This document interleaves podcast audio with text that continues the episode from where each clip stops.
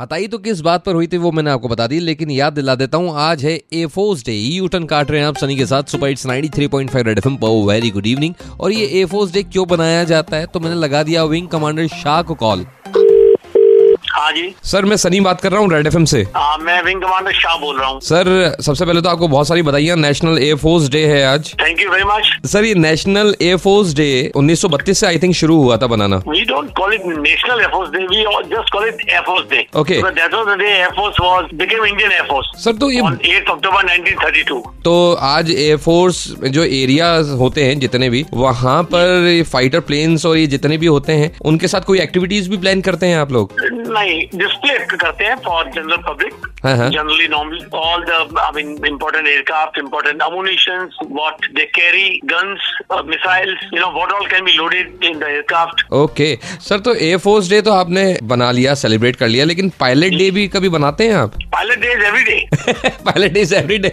Ah, it's every day.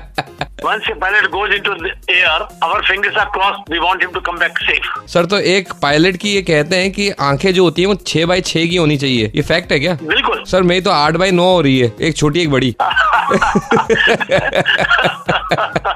तो मैं तो क्या दीवार के आर पार का भी देख लेता हूँ ना कई बार you people are smart enough to do that.